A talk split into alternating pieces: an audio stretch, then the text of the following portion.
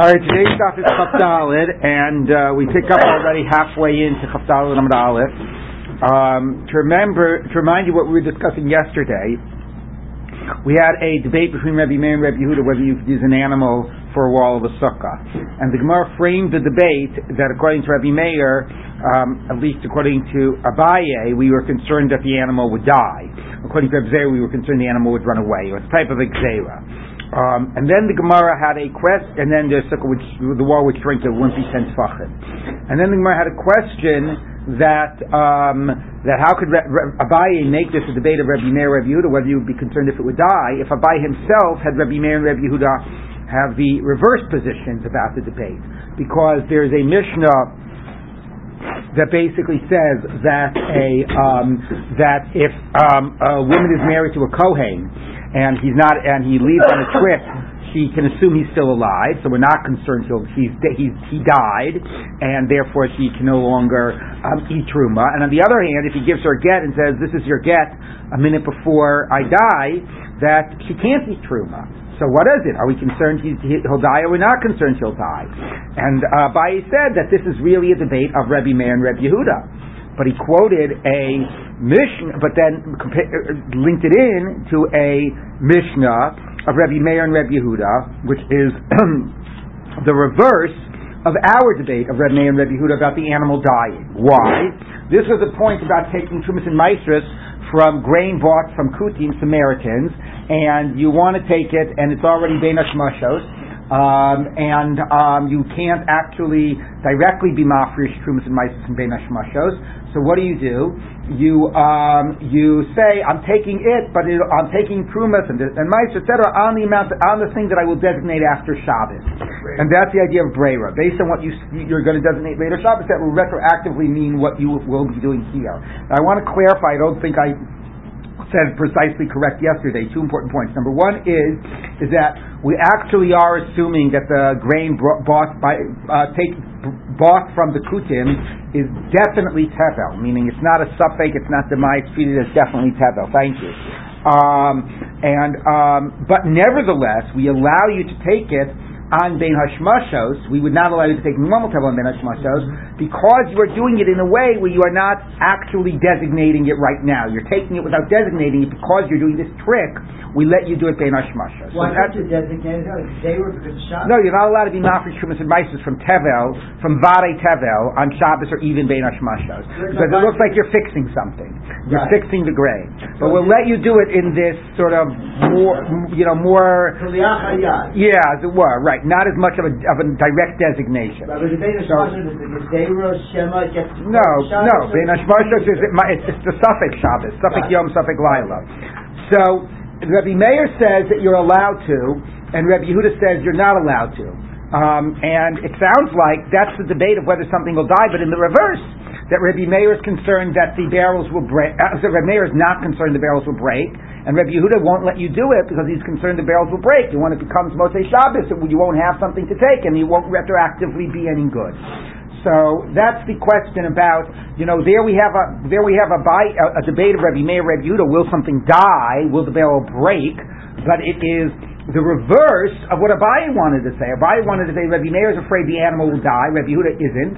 And here we have Rabbi Meir being okay with this trick of taking the wine and not being afraid what will happen if, if the if the wine flask will break. And Rabbi Yehuda is afraid what will happen if the wine flask will break. So that's sort of where we left off. So I'll pick up, although we had gotten halfway through the stop, we'll reread it just to ground us again. The, so we'll pick up from the top of Chafdal Ambalas. So the Gemara says like this the very last line on the uh, the very last word on the first line of Chaftal Amid So with this issue of the wine and the flask breaking, again, it sounds like Rebbe Meir is not concerned and Rebbe Yehuda is concerned. So the Gemara says, April reverse it, meaning not reverse who says what in the mission about the wine, but when Abaye was saying the question about will the, will the wife of the will the wife of the will the will, will the Kohen die and can the wife continue to eat is a debate of Rebbe Meir and Rebbe Yehuda. It's not this Rebbe Meir and Rebbe Yehuda about the wine. It's Rabbi Meir's chayish lemisa, Rabbi Yehuda lo chayish lemisa.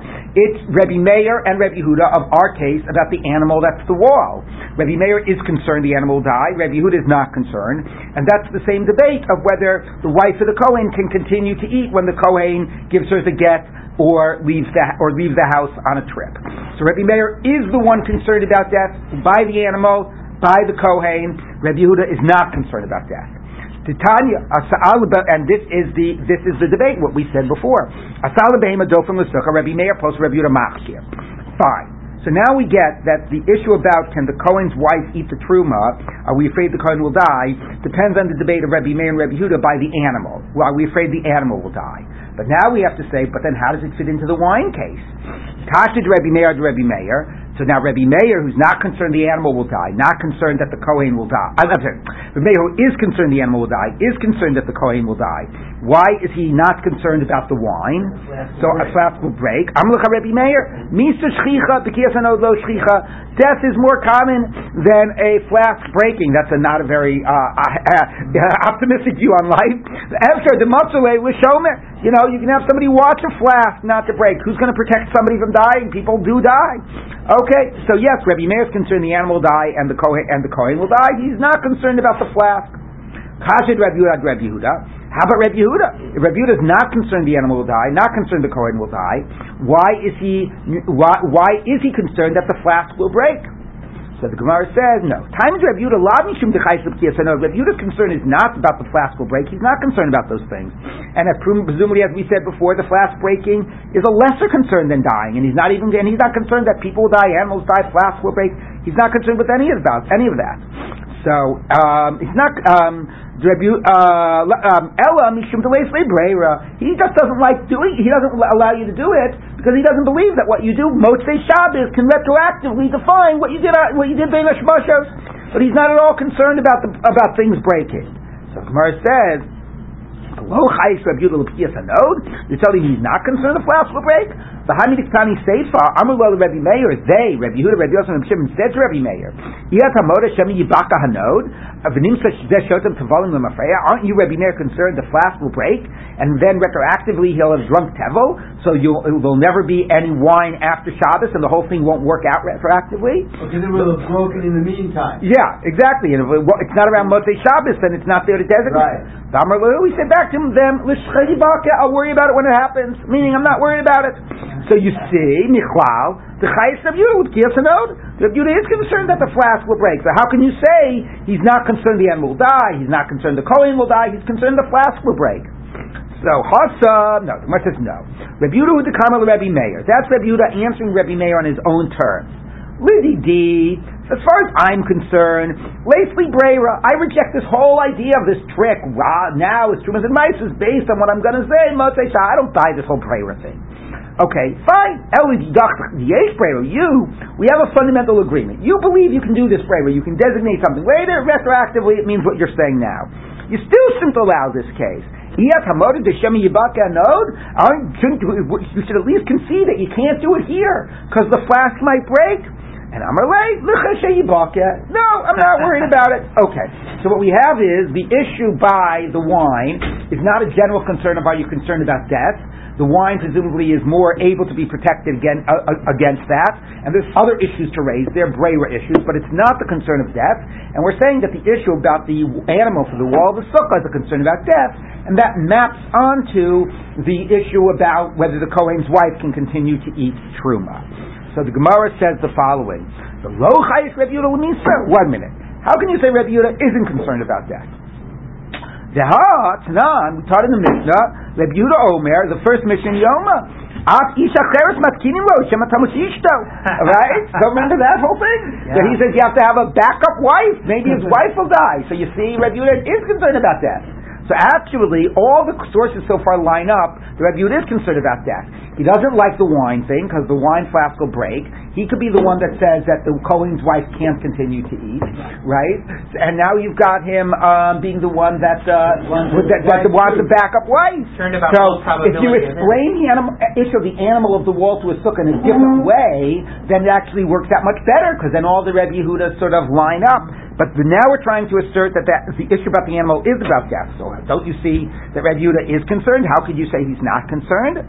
So the Gemara says, Ha'imar Allah, Amar Avuna Braid Rav Yoshua, Mala Asu No, that's, uh, you know, come on, it's, it's Kohen Gadol, it's Yom Kippur. We make a lot of crazy demands there. You got to spend the whole days beforehand, and you have to ashes of the parah adumah each one of the seven days. So, you know, we just are having a lot of extreme concerns that we know under normal halachic circumstances would not. Okay. So now what we have done is we've argued that the issue about the animal, according to Abaye, is an issue of are you concerned about death or not? Although that led to problems because a number of Reb Yehudas seem to be concerned about death, and according to this explanation, he's not. We managed to somehow resolve them. He's not really concerned about the flask breaking. He's just arguing Rebbe Meir Shitaso. He's not really concerned about people dying. It's just a Yom Kippur issue. Fine. That's the way we're saying it right now. I should, by the way, before we continue to a new approach about the animal, say something about this issue about the, the, the wife being concerned that her husband will die. The Gemara here has made it a debate, or are you concerned about death or not? But the Gemara elsewhere makes it a, um, a, a, more, a more interesting conceptual difference. The two scenarios were one was that the Kohen the, the, the, the Kohen went on a trip and his wife can continue to eat truma assuming that he's alive. The other is the Kohen gives a get to his wife and says, this get will take effect a minute before I die, and she can't eat, because every minute she has to be concerned this is the minute before he dies. So the way the Gemara has explained this is a debate, are you concerned about death or not? But there's actually another Gemara that says, no, it doesn't have to be that. There's a difference between the two cases. And this is a very interesting but important difference. It says, Shema meis lo chayshinan. Shema yamus chayshinan right? In one case, can I eat truma if my husband is on a trip? The question is, is he alive now or is he dead? I don't have to be concerned that he's dead. He left alive. I can consume. I can assume that he's still alive. I don't have to assume that this minute he's dead.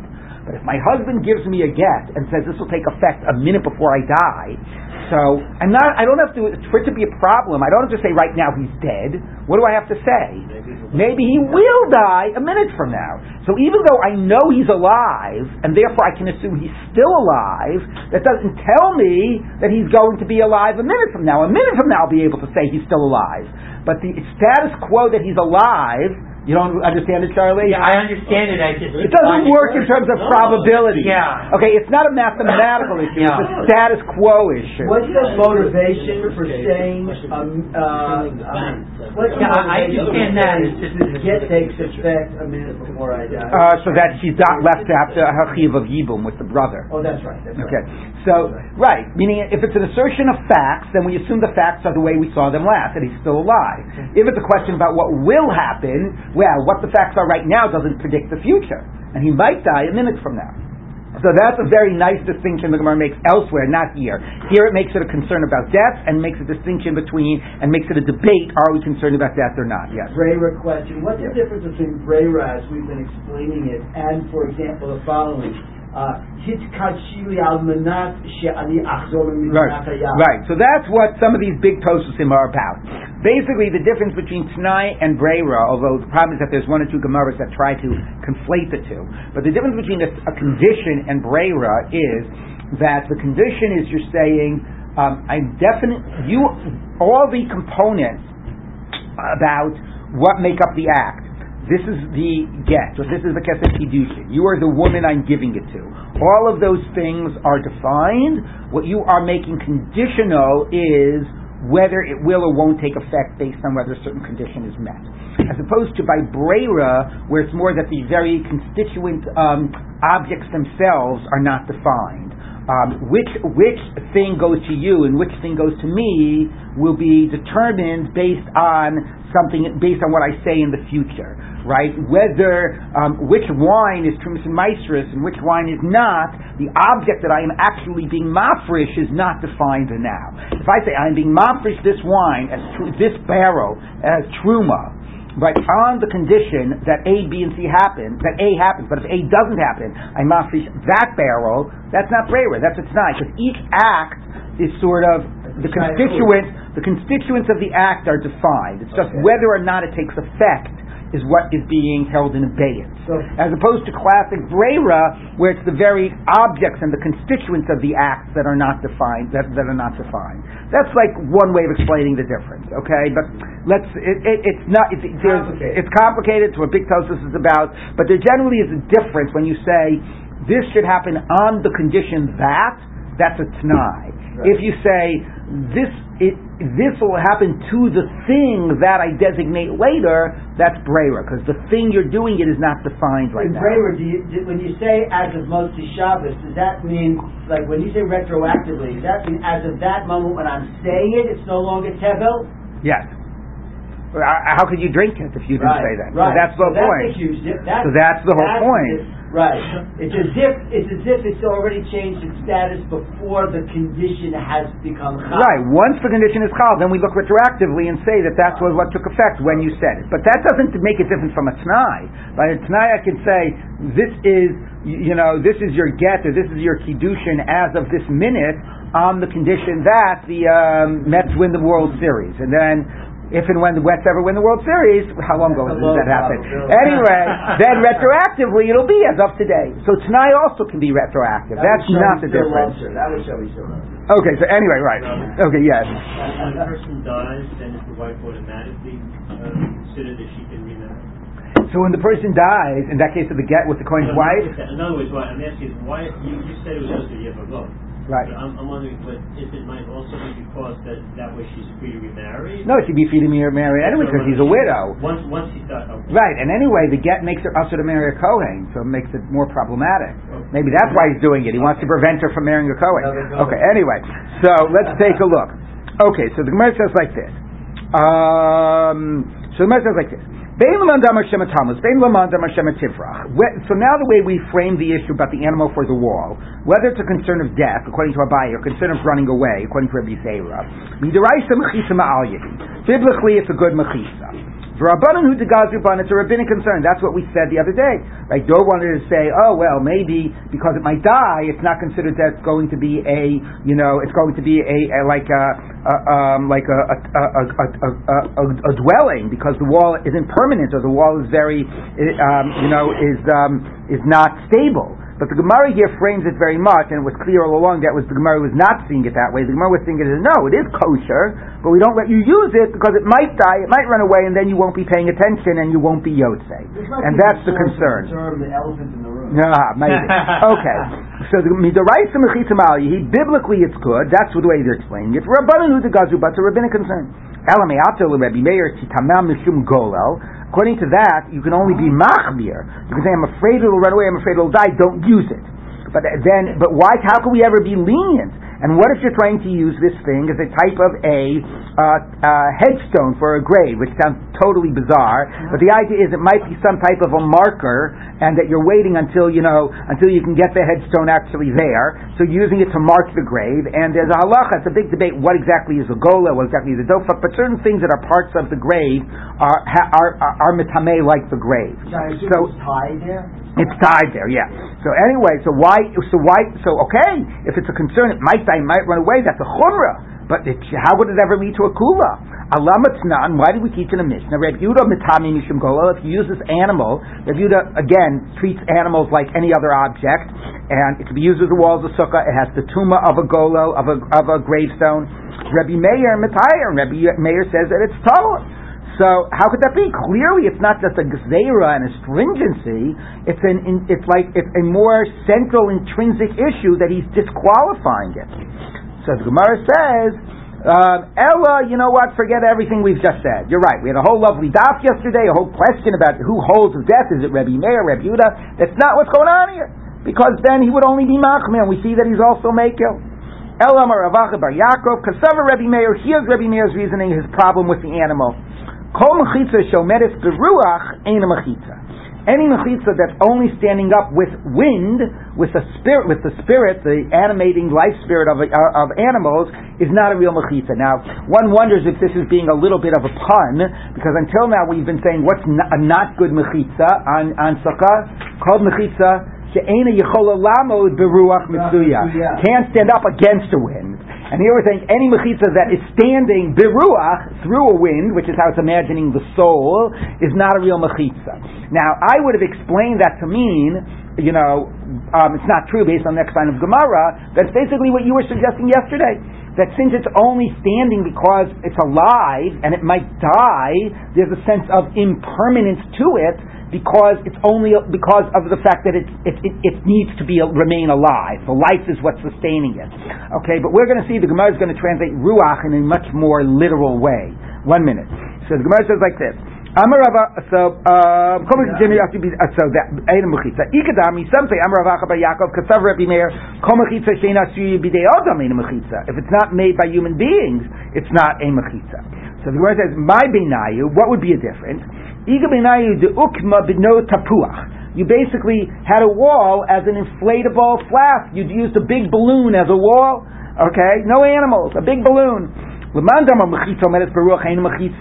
Meir is concerned is that it's uh, something that's standing up by a wind, it's not valid. So there's nothing to do with life, right? It has to do somehow with the idea that the fact that it is sustained by something non-physical this is the idea. Whatever it is, ruach means something like non-physical. We're going to see. Eh, we all know the air is physical, but somehow it's not seen as material.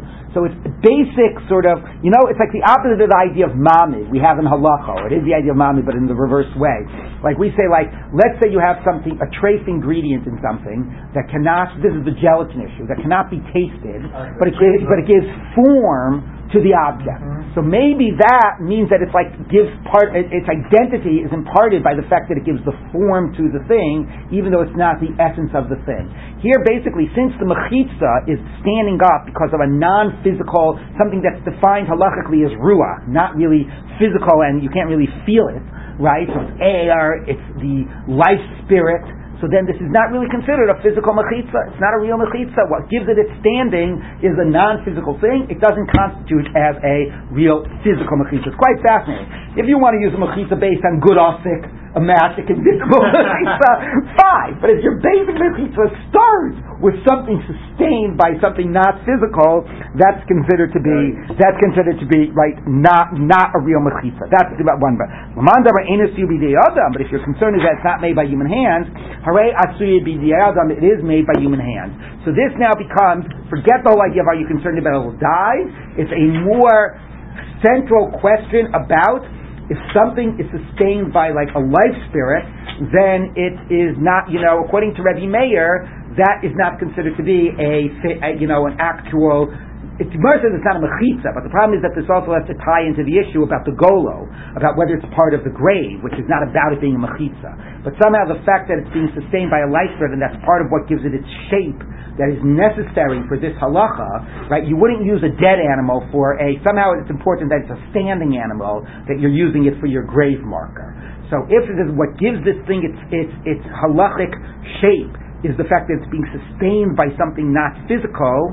So for Rabbi Meir, that cannot be that that cannot be used because we cannot give it its meaning or its status based on it being sustained through this non-physical entity. That's a very fascinating idea. The idea, by the way, that it has to be done bidei adam um, would also mean that Rabbi Meir shouldn't allow you to use, for example, a tree for a sukkah right? Which is mm-hmm. what we've had before, you know, that you've had trees for walls. So it's quite fascinating if that's his issue, that he only says it by behema. There's a lot of other things he could disqualify. Mm-hmm. Um, so it does seem that the first approach that it's more about the life, you know, the, the animal as a living thing does seem to be, you know, more about what's going on here. Yes, sir. With the golel and the tuma, why, why, why is the uh, why does the Gemara say um, there was a Gezerah Rabbanan uh, about the tumah piece. why? Because it's a kula. The golol according to Rabbi Meir, because it's not a golol, it's tahor. So you can't have a Gezerah leading for it to be tahor. It had to have a fundamental reason why it does not have a status. Okay, why it can't be used. Yes. Uh, there wouldn't just be a problem with the tree, but you couldn't use a natural geologic feature. Um, that's a good point too. Can you use like a uh, can you use a rock? Side of a rock, yeah. Yeah, it's very hard to understand the Einat CBD Adam because you would be have to like be be, be eliminating you know many many more things. Um, so I don't know. The, the more logical thing, I you know, to fit it into the focus on the animal is this I- concept of omedit You know, it's an interesting, but they tell kids how to do the science experiments to show that air has weight because kids don't, bel- you know, you can't believe that air has weight. It's like mm-hmm. invisible. It's not real. So you do is you take a balloon and you blow it up, and you take a same same balloon unblown up, and you put it on a balance scale, and you see that the blown up balloon right weighs more. So it's a nice little you know way of demonstrating air has weight. But for the Gemara, it's all ruach. It's not really real. You can't feel it. What? How does that work? There's no more air than there was before. No, there's not because there's more air in the balloon. A blown up Yeah, balloon but- has but- this amount of air, where an unblown balloon only has like the thin amount of air that fills it. And the The balloon air with air is heavier than air, therefore, therefore it puts weight on the balance on the scale. But why? No, those question is, isn't there air above the scale With, with the that's unblown putting balloon, there's also the same amount of air as above around scale. it? Right, but that that gets taken out because the air pressure is the same in all directions. We can talk about this. Okay, fine. yet another maflokas here. It does work though. You could try it. Okay. Amar Mishum- Okay, so now the last point is that we've got Rebbe Meir figured out. Now we're going to look at Reb Yossi, who applies it also to a get. Amar Mar. So Mishum Reb Yossi Aglili Amru. So in the name of Reb Yossi Aglili, they said, going back to this uh, um, Up in kotin alav gitei nashim. You can't write a get on an animal. Now, presumably Rebbe Meir wouldn't have a problem with this because the animal, whether alive or dead, you could use write a get on it, right? So it's not so even if he doesn't want, even if he wants to discount the fact that it's alive, you can't that can't be a part of its identity. But this wouldn't matter. So Rebbe, Rebbe Meir wouldn't have a problem of writing a get, but Rebbe Yossi Aglili has a problem of writing a get. Well, you have to figure out why that is.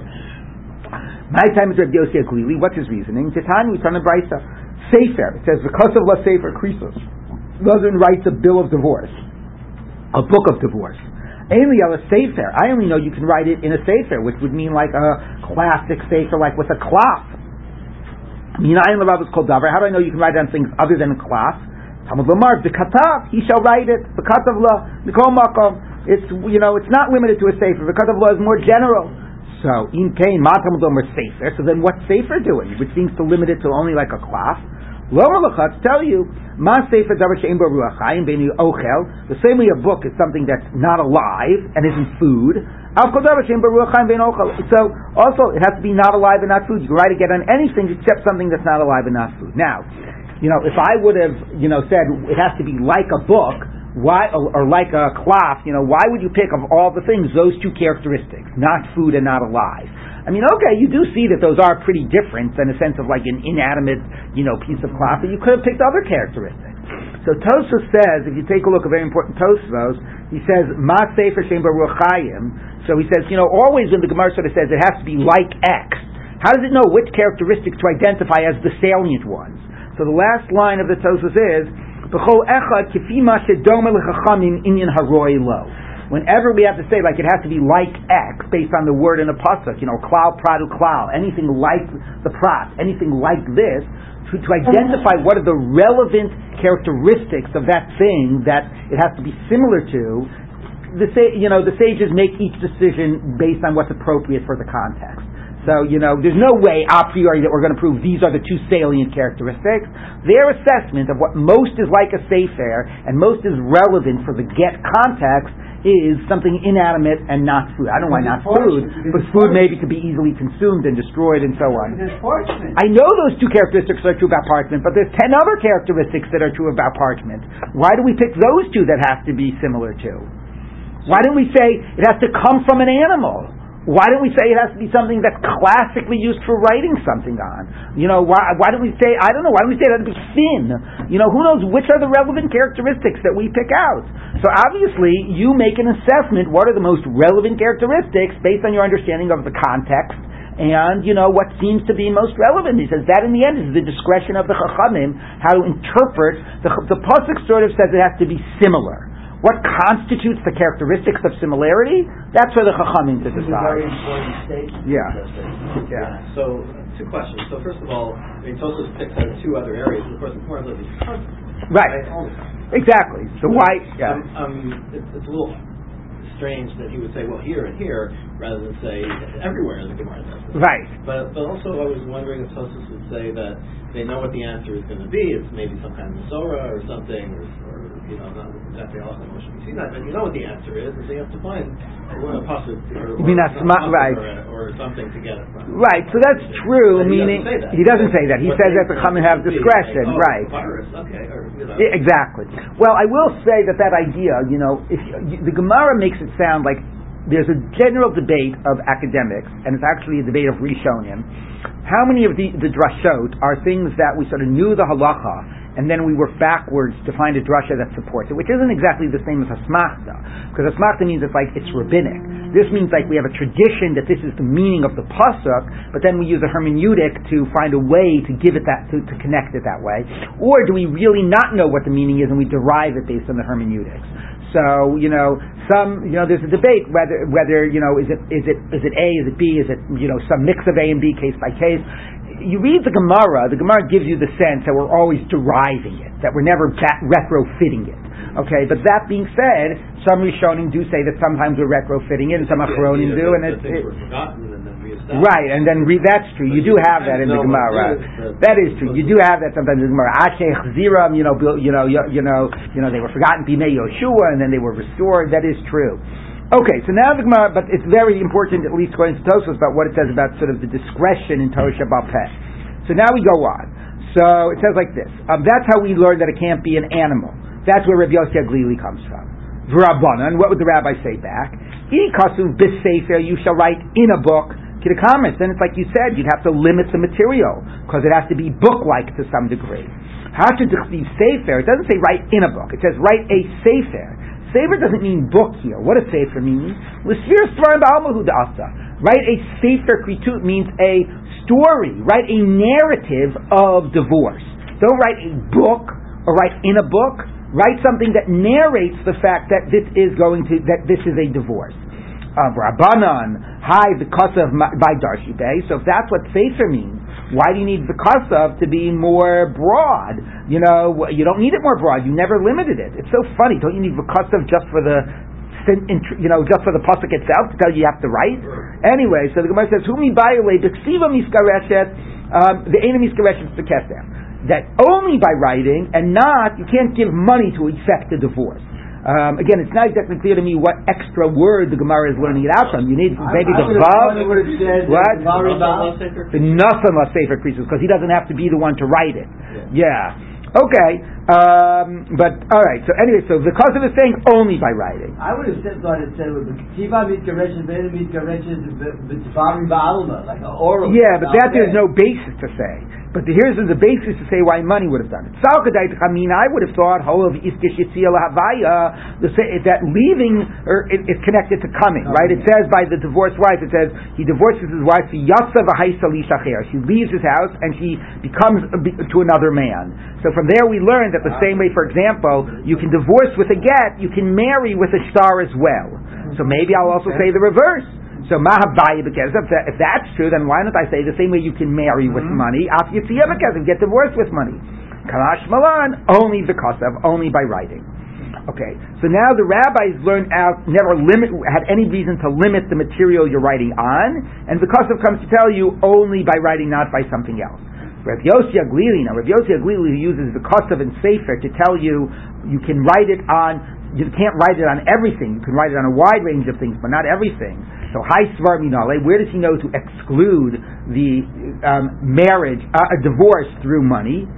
Misefer krisus nafka.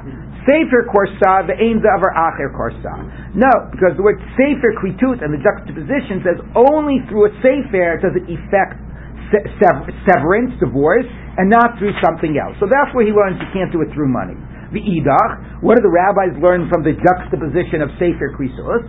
Humi was davar It has to effect a complete separation. Like we taught in the Brisa. If he gives her wife a get and says, This is your get on the condition you never drink wine in your entire life, you never go to your father's house, no olam and zekeres it's not a good get, because it's a stipulation that for her entire life keeps her bound to her husband. she never will be absolutely free of her husband, right? Because we'll never know if the get retroactively won't take effect. So therefore, that does not, even if she does fulfill the t'nai, it's not a get. Because it's given in a way that never fully affects severance. Um, yom, if you say for 30 days you can't do these things, Harez Krisis, it is good because after 30 days she will be totally free of her husband. So that's what they learned from Sefer Kritut. Um, the Idach and Rabbi Yossi will say back, Mikaris Krisis Nafka. So it could have said Sefer Karet. It says Sefer Kritut to tell you two things: only by a book and a complete severance.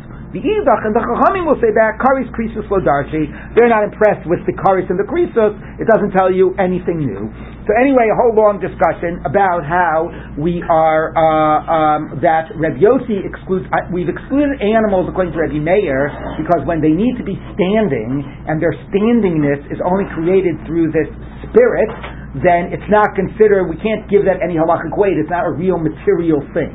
It's really a fascinating idea of how much halacha is, you know, is about our concrete physical world, and it's not about our religious reality, if you would. Anyway, that's Rebbe Meir. But the animal not for a get, why not? It doesn't have to be alive. So that's a Reb Yossi Haglili idea that says it has to be similar in some ways to the idea of a classic safe, their classic cloth, and the rabbis don't read it that way. Okay, now we go on to the next Mishnah. Bein ha'ilanot, shera. So here exactly, we mentioned a minute ago the issue about using a tree, something not made by human hands. Here the Mishnah says it's totally fine. You make the sukkah between trees, and the tree serves as walls, fine. Doesn't sound like a big chiddush. Let's see what the Gemara says. Amar Bar Yaakov. So this ties back to statements we had about the, the, the sukkah on the boat, that any mechitza that cannot stand with a normal wind is not a mechitza. There was a question about whether it has to withstand a abnormal wind, whether it has to be able to withstand the normal winds on the ocean, but we can all agree that if it can't withstand a normal wind on the on the dry land, that that doesn't count as a mechitza. Not for sukkah, not for Shabbos. It can't count as a type of a wall um, in, for any halacha. Okay, none. Let's let's see if this works. You can use the tree as walls. One minute the trees sway in the wind, so according to you, they're not really. how could they serve as walls? So if that's a, even in a normal wind, it wouldn't stay that way. So how am I We're talking. What are we talking about? The kashim, a very like old, st- strong tree that it doesn't sway, and it's you know its trunk is very solid. So the Gemara says, "Va'ika nofo." But one minute, what about the uh, the foliage?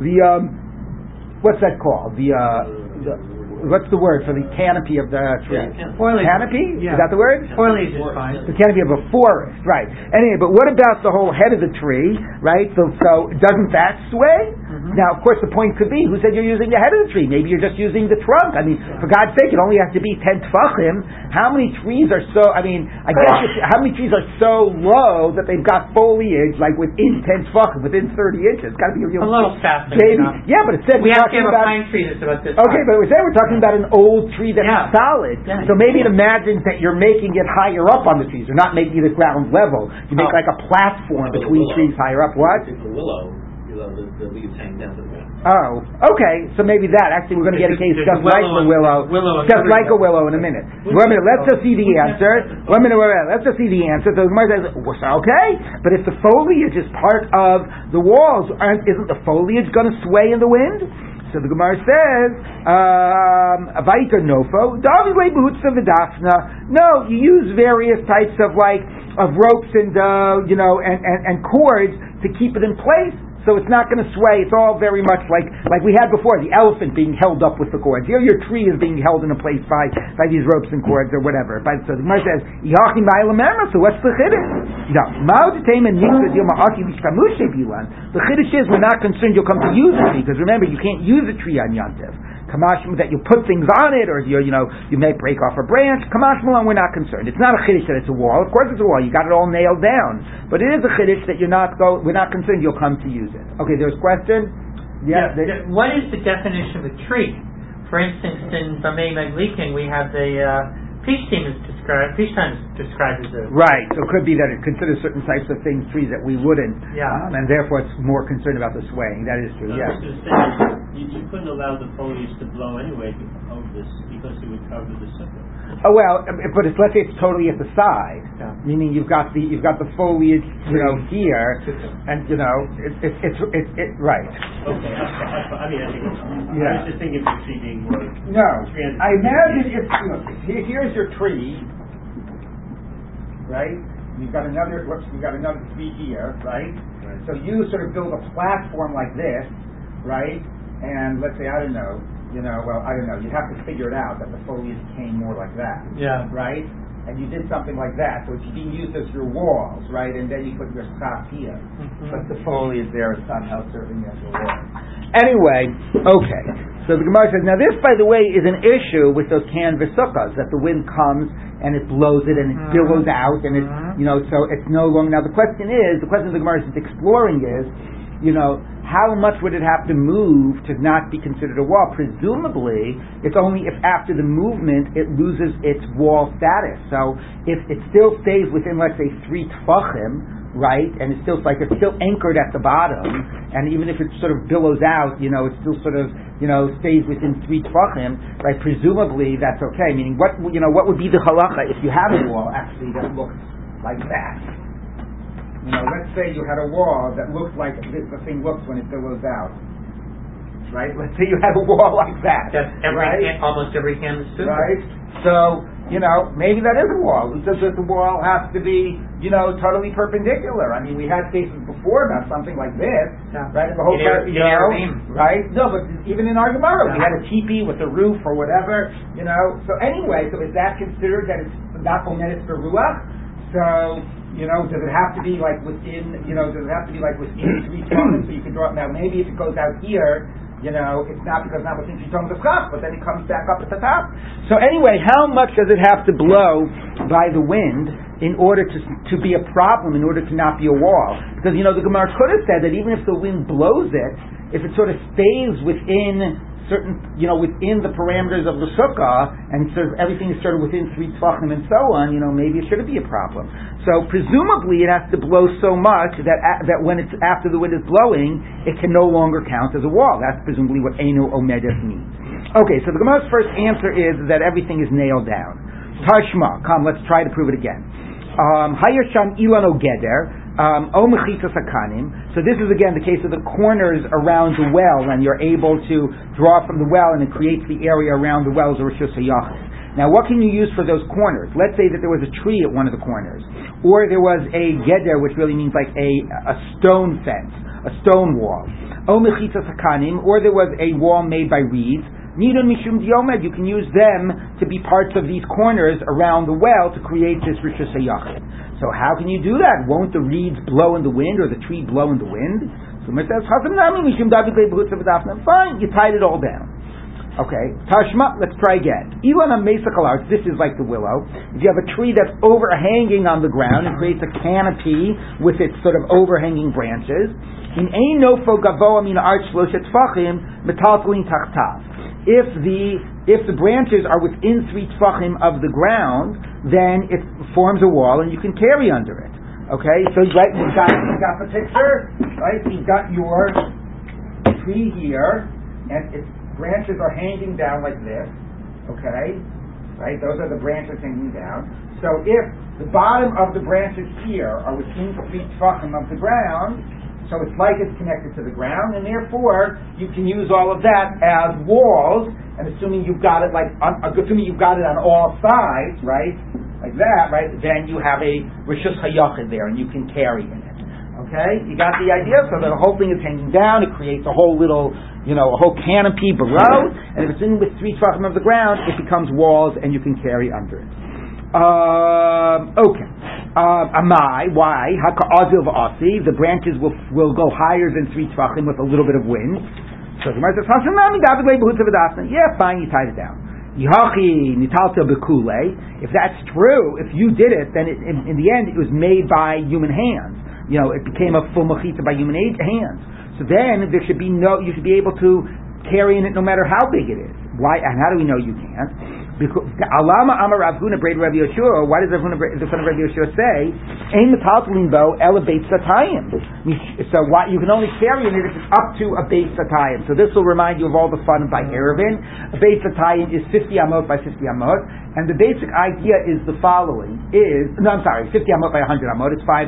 It's um, it's 5,000 square amot, and the basic idea of a base Satayim is the following: is that um, is that um, if something is not a full mechitza, I mean it is mechitza, but for example, a classic example is that it's not asui b'dei adam, it's a natural mechitza, it's not made by humans.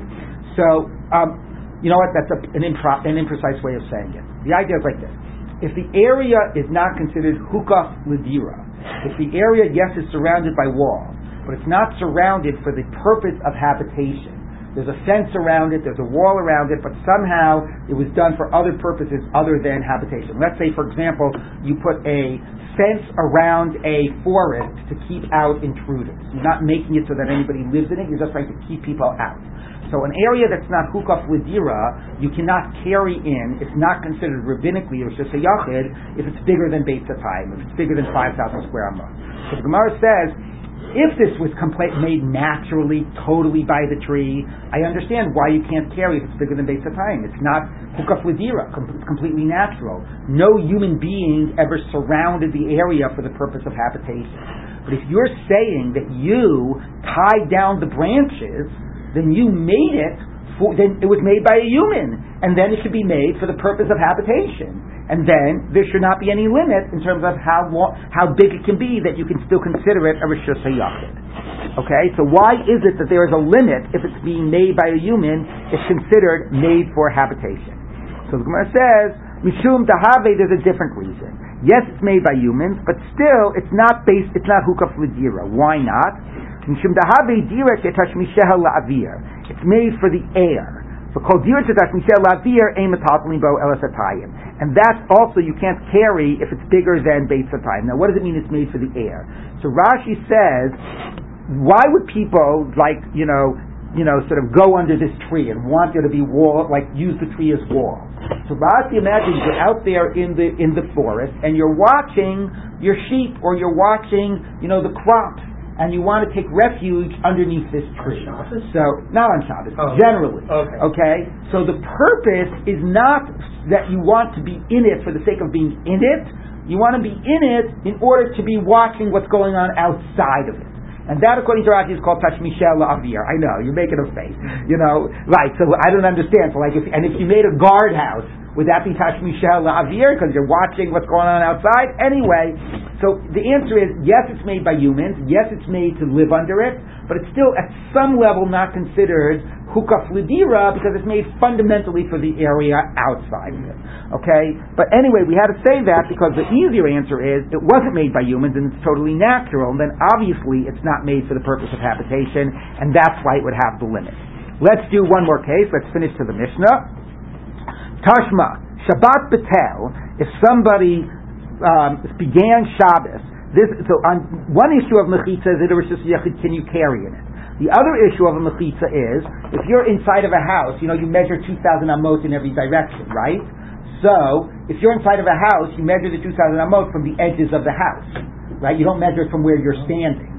So if you're in a Rosh Hashanah then if we consider the space you're in a Rosh Hashanah the 2,000 amot starts from the edges of that space. Mm-hmm. If we don't, it starts from you.